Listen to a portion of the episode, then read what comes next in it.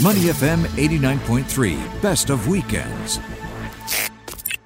Heading now to Steve Okun in our international news review. Good morning, Steve, and welcome to the show. Good morning, Glenn. Good morning, Neil. Great to be back from India and without any technical problems. Well, we sorry we missed you last week. Uh, Don Pierce did a stand-up job of standing in, and uh, and thank you to uh, for trying to get on with us. But uh, hey, it's all good now. You're back in the back in the zone. And speaking of in the zone, a 110 minute conversation on video between President Xi and President Biden uh, yesterday, not too many hours ago from now. Uh, give us the uptake or the upshot of of what they discussed, Steve. Well, I mean, I think this call illustrates that that Russia's invasion of Ukraine is presenting profound shifts in geopolitics that are going to last mm. for months, if not years, or or decades. Um, look, at this call, it was for for President Biden to warn President Xi about the costs of Beijing providing material support uh, to Russia. Um, now, President Xi has, has denounced military actions, but he's refrained from condemning Russia for its aggression. He's he's called the the, the, the sanctions in place against Russia illegal, saying it's going to cause a, a, global economic crisis.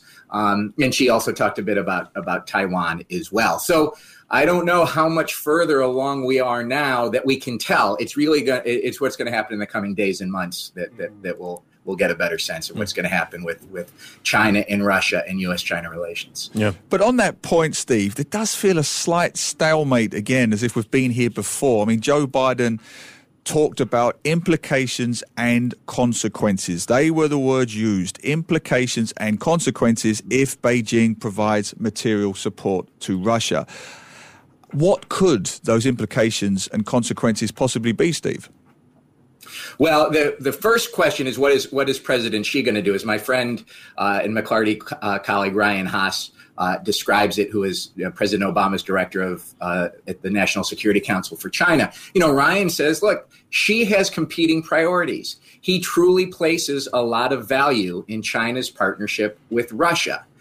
But at the same time, he can't undermine China's relations with the West, especially when it comes to, to, to the economy. And so, how is how is President Xi going to balance that? I think look, uh, Putin clearly painted himself into a corner by thinking that he could easily go into Ukraine, topple the regime under under the the the false premise of denazification and instill a you know a client state, a puppet government, and that that didn't happen. It's not going to happen, and who knows what Putin is going to do. And Xi made a mistake, I think, by outsourcing China's foreign policy to Russia. And now, what is China going to do? So that's really the the key question that we have to watch. And President Biden made it very clear he can't allow China to give military aid to Russia to continue the murders and atrocities that are happening to, to women and children and, and innocent civilians in, in Ukraine. Steve, is there a is there a disconnect here with China's support of Putin in Ukraine and the fact that China has always been very, very clear about this idea of of non-interference mm. and and you know big you know countries should stay out of other countries and stay out of other countries' business, etc. And yet here we have their friend Russia, you know, going into an independent country and uh, you know without any provocation physical provocation uh, where's the where's the connection that china you know it's some it's some mental gymnastics or geopolitical gymnastics they're doing here right to to make this work at least from what i can no. see no, no, Glenn, you're, you're exactly right, and that's why this is going to have or could have such a profound impact on on geopolitics because China has always taken the position uh, of of its strong support for territorial integrity. Um, and, right. and it is clearly not doing that yet. It is not doing that here. And, and China recognizes the risk of China and Russia being lumped together mm. as interchangeable enemies of the Western world, is not supporting that need for, for territorial integrity. And so, what is China going to do to escape the trap of either being interchangeable mm. with Russia but also wanting to support Russia. Yeah. And that is what what this phone call was about. It's it was the U.S. laying down a clear marker on behalf not just of the United States, but but of all the you know hundred plus countries that are that that, that have condemned uh, Russia's invasion. Um, and now the ball is really in in Xi's court. But can I just add very briefly before we move on, where does this leave the situation now between China and Taiwan? Because he did bring that up. He did mention that uh, Xi claims some people in the United States are sending the wrong signals to the Taiwan independence forces, which is very dangerous. Those were the words attributed to, uh, to Xi. So where are we with the Taiwanese situation on this? Well, I mean, I think, and, and, this is a discussion, you know, Glenn and I were a part of with the AmChams of Asia Pacific mm. um, on mm. Friday, yeah. that, that, that Taiwan and Ukraine are two extraordinarily discrete and different uh, examples um, of, of, of where they place in terms of geopolitics. I mean, the United States does not have any uh, formal agreements with, with Ukraine. It does with Taiwan. Taiwan is completely integrated into the into the global value chains, especially when it comes to semiconductors. So the the economic difference between the two is uh, uh and the importance to the global economy, the Western economy, the U.S. economy is is very different. And so I think there, you you really do have to look at these separate and apart um, in terms of analyzing well what what Russia is doing with Ukraine. China should be looking at how much the West came together so quickly and so strongly, especially after the four years of Donald Trump, where it was coming apart. Um, and that should lay into the calculus. But they're really two very different issues geopolitically, economically, and even legally under under U.S. law. Yeah, that, that I thought that was an amazing point uh, that uh, Ryan Hass brought up uh, the other day on that on that call, uh, Steve, that you organized. By the way, great job. What on, did he say? Just briefly, uh, basically saying you know Taiwan and Ukraine. Totally different. Taiwan, highly developed economy mm. that is integrated, as Steve just said, into the global value chain, semiconductors and elsewhere. Super organized military, right? Response. Mm. Ukraine, not so much. Taiwan has all these agreements with the U.S. for protection and others. Ukraine, not some, you know, that sort of thing. So there's a, a very big difference. Fascinating. Uh, yeah, that was a good one. Okay, Steve, let's move forward to the story of WNBA basketball player star Brittney Griner. Now, she is one of the best, you know, uh, female basketball players in the U.S. She plays in Russia on the off season. She has she was arrested in Russia, and now her her uh, sent or her detention has been extended until May the 19th. Is this uh, Russia holding an American, you know, for political purposes, for hostage for Ukraine, for sanctions, for whatever? Well, there's kind of when the interesting. There's a couple of interesting questions. One, why is she there to begin with? Right? Why is you know arguably the world's right now greatest woman basketball player and most famous woman basketball player in in Russia? And but didn't she go before? She didn't she? Didn't she enter uh, like either right before or right as the invasion was happening to play basketball? She, she you know, she entered, but I mean, the question, right? She went, she entered right before, but but she's been there for like five years. And question is, why is she in oh, Russia at all? And it's because Russia pays Russia pays so much more money yeah. than than the Americans do to women's basketball players. And yeah. they make, I mean, Brittney Griner makes over a million dollars a year in Russia. She would make about a quarter of that when she plays in the WNBA in the U.S. And that is because the best, like the, the oligarchs who own these teams, they want to own the best in the world. Mm. You cannot own the best in the world of a men's basketball team in Russia. You can't own the, the best in the world of a men's soccer team in Russia. It's why, you know, why they've, they've gone to London to, to buy those teams. But you can own the best in the world, right, in Russia when it comes to women's basketball. So they pay well above what you would ever earn in the US or Europe. And that's why you get these talents. And so that's why people go there like Brittney Griner, even though they may not agree with the political system in Russia. Mm. It's it's where they are valued the most. Yep. And there there was one NBA player who tweeted out, you know, she said. Uh, a, a, you know, a star NBA player, a WNBA player, she tweeted out and said, "Thank God for overseas because my bag would have been fumbled."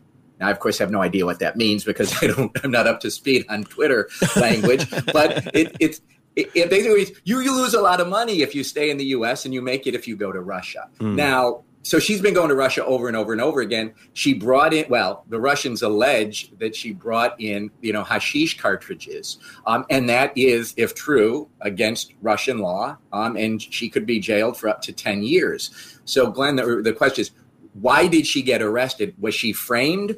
Or did she violate Russian law? And if she violated Russian law, then you have one system to work through. And if mm. she's being used as a political pawn, mm. you have another system to work through. And it could be both, right? Mm. That she did do this, but that, that, that it's being now amplified because of the geo the, yeah. the geostrategic uh, issue between the U.S.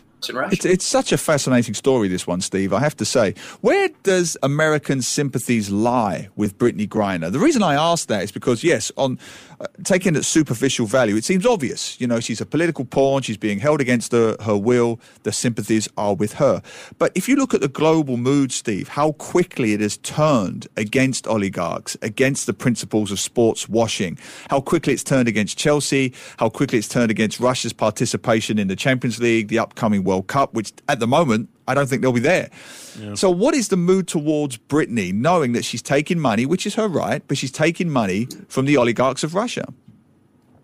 Well, I mean, I think part of the mood is that this is kind of a, Americans are saying, why do they need to go to Russia or Turkey or other countries like this to begin with? Why aren't we paying them more as Americans? So I think you have that debate where the Americans are saying, why aren't we recognizing that these are the best women basketball players in the world and paying them what they should be paid? That they have to go play year round in the U.S. and then and then in Russia or Turkey or the like. So that's that's one issue. I think they would say, yeah, you know, Americans is, is speaking, maybe Glenn, we'll see if Glenn agrees with me. Americans would say, well, we should never be treated unfairly by by foreigners, and that if you you know if you violate the law in Singapore, you shouldn't be caned, right? And and I'll, one quick story. My friend was a back when he was a consular officer in in uh, in at the U.S. embassy in Japan. You know, he pulled late night duty, so you get all the phone calls on weekends from people who get thrown in jail. And he gets a phone call from an American, and the American says, "I'm in jail. Get me out." He's like, "Sir, what did you do?" He's like, "I was just riding the subway." Well,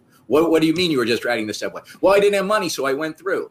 Okay, well, you shouldn't have done that. And then what happened? He said, Well, the guy stopped me, so I punched him in the face. The stopped. He said, Sir, we don't punch people in the face in Japan. We will see you Monday morning. He's like, Get me out of jail now. He's like, Sir, enjoy your weekend. People in the face in Japan. Enjoy your weekend.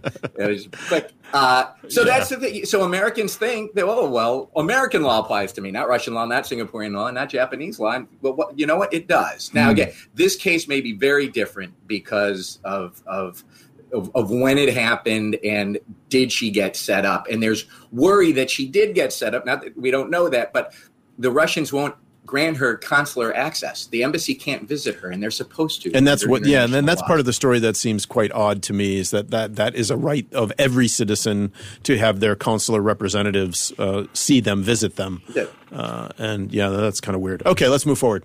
Uh, since we're still on Russia, you want to talk about? Uh, yeah, tell us about, about this. Well, this Russian oligarch super yacht, Steve. This is a great story that I think a lot of our Singaporean listeners will love. Tell us about this poor, maligned wah, wah, wah, oligarch and his super yacht woes. yeah, well, you know, so you know, so you know, as most former KGB officers do, they have lots of, of money, and as most former KGB officers do, they can afford to buy an eighty-five million dollar yacht, sixty-eight uh, meters, two hundred and twenty-three feet. Yep, carry on.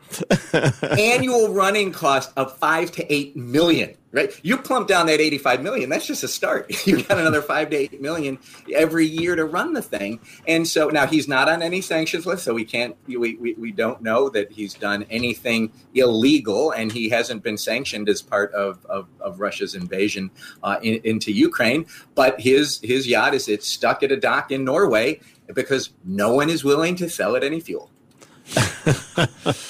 Talk oh, about a first world problem, right? And I think some of the crew, well, I, the crew members were not being paid, or some. I, I don't know there was some other thing, or maybe there's another yacht. I don't know. Well, the, well, the, the crew's all Western, right? And and they weren't, you know, weren't sailing to Russia, but but um, you know, one of the uh, one of the, the Norwegian fuel suppliers, when the crew was complaining that they wouldn't sell them fuel, um, he said, you know what, row home. You know, yeah, raise your sails. You're not getting any gas from us. Yeah. And it, and but this does extend into a, a broader question for businesses. Uh, you know what? If you're going to do business in Russia, um, if you're going to do business with Russians, what are your customers going to tell you? Um, how are your customers uh, going to treat you? Um, and so this is a real struggle. While obviously, you know, you feel sorry for the Western crew um, aboard aboard this vessel, although maybe some people don't. Um, uh, but people are saying we don't want to be in any situation whatsoever where we are contributing to the Russian economy. Mm. Um, and so, if you are a Western business and you're still doing business uh, in Russia, are you going to be subject to consumer boycotts the same way? You know, this $85 million uh, oligarch owned ex KGB yacht is being subject to a consumer boycott and a supplier boycott in, in, uh, in Norway. It's a real change of, of what's happening. And and customers, consumers are becoming super empowered. I keep my super yacht at Sentosa Cove. It's much safer. It's easier to get fuel. Right? It's nearby. Yeah, yeah, it's easier. Yeah, I, I, have good relationships with the Singaporean crews. And, and, and I bet Neil that when you're on your super yacht, you only have five guests with you and you will all wear masks at, at all times. exactly. Unless until the food arrives. And when the food arrives, the COVID miraculously dissipates around my t- dinner table. Well, Steve, we definitely want to have you on the on today. We're all going for a cruise later, so Steve, come bring you know, come on down after yeah. the show. Well, I, I, would invite you to my barbecue pit, but we already have five people. So you got one? Wow, lucky you. well, not me personally. Hey, uh, just just real quickly, the deadline just passed for the sale of Chelsea. Uh, Roman Abramovich's uh, club, obviously. The official deadline was 2100 GMT Friday. Uh, four or five bids, uh, somewhere probably around the $2 billion mark is what we're hearing. Um, Steve, have you have you watched this at all? And, and there's uh, quite a, you know, interesting groups of people involved in this, including the owners of the Cubs. Well, Neil will, will, know this a lot more, but this gets to my point of the the the I don't know if you well you could use the word ego. I'm sure Neil would use the word ego of of billionaires, and they want to own the best. They want they want to be you know in control, and they want to have this asset. Um, and so if you want to own you know the best franchises in the world, yeah, there's a couple in the U.S., but they're really in England, and they're and they're the the you know the the soccer clubs or the football clubs um, that are in England. And that's why you're getting the owner of the Chicago Cubs or the owner of the Tampa Bay Buccaneers, where Tom Brady is the quarterback. That's not good enough. It's just not good enough to mm, have mm. that. You need to have Chelsea or you need to yeah. have, you know, Man City when you're, you or wherever the money's coming into to, to the UK. But it was funny this week, and our football fans will like this, when Tom Brady went to Manchester United last week because it's same owners, right? The Glazers own Manchester United, they own Tampa Bay Buccaneers. And with all due respect to our American friends, I think Tom Brady learned what real superstardom is.